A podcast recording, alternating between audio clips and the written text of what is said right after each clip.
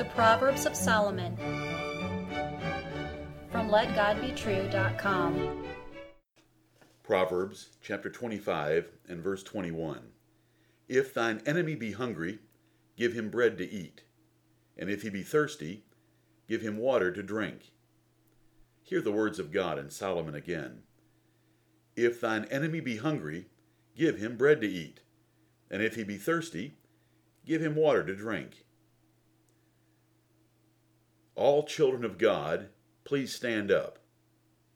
Here is your test. Do you love your enemies? Do you treat your enemies well when they have needs?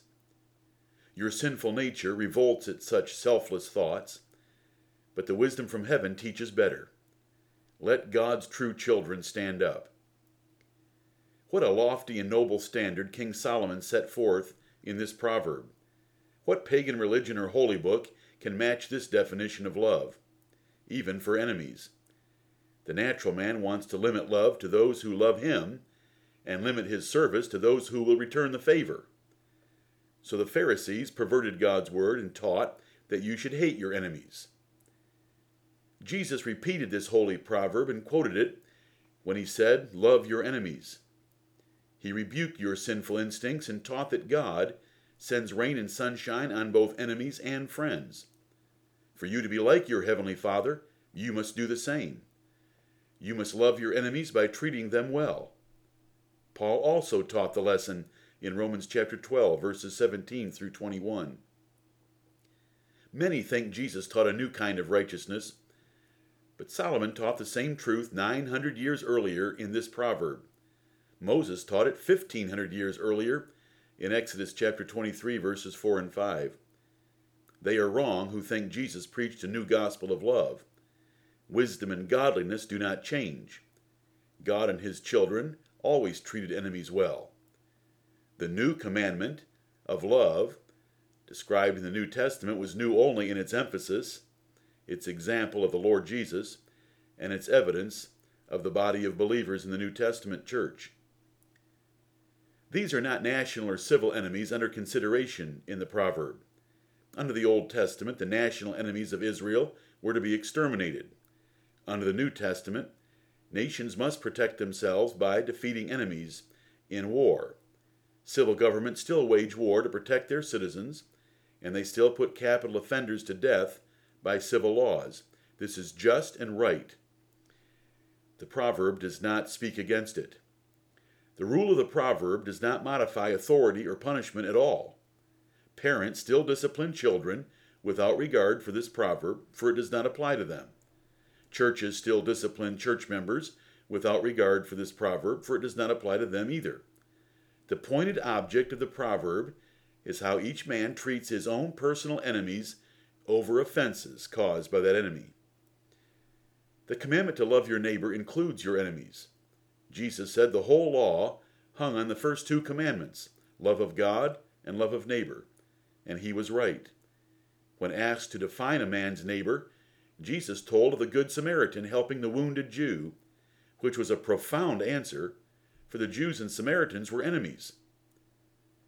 Does the Lord allow grudges and bitterness in your heart when you cannot touch your enemies due to circumstances? Not at all. Solomon even taught elsewhere that you must not rejoice when your personal enemies experience trouble. His father, David, had practiced this rule well. Do you sorrow when your enemies are troubled? Do you rejoice when your enemies are blessed? Is the lesson a mere prohibition of retaliation toward enemies? Is it merely a reminder to desire your enemies good? No, on both counts.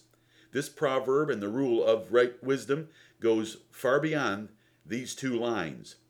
It teaches positive performance toward your enemy. Praying for an enemy is one thing, but entertaining him is another. How can you ever do such a thing? Though the lesson is gloriously noble and benevolent, who can overturn his heart's lust for revenge and feed his enemy? You might as well try to create a new earth. But God's grace and strength are sufficient for the task. You can learn to do this, and Christ will empower you to do it. Why should you do something so strange to your natural instincts? Why? To be the children of your Father in heaven. To either melt or grieve your enemy's heart by your kindness. To overcome their evil by your good, by the Holy Spirit. And to secure the reward of the Lord. What else could you desire? The blessing of God is upon those who return blessing for the railing of others.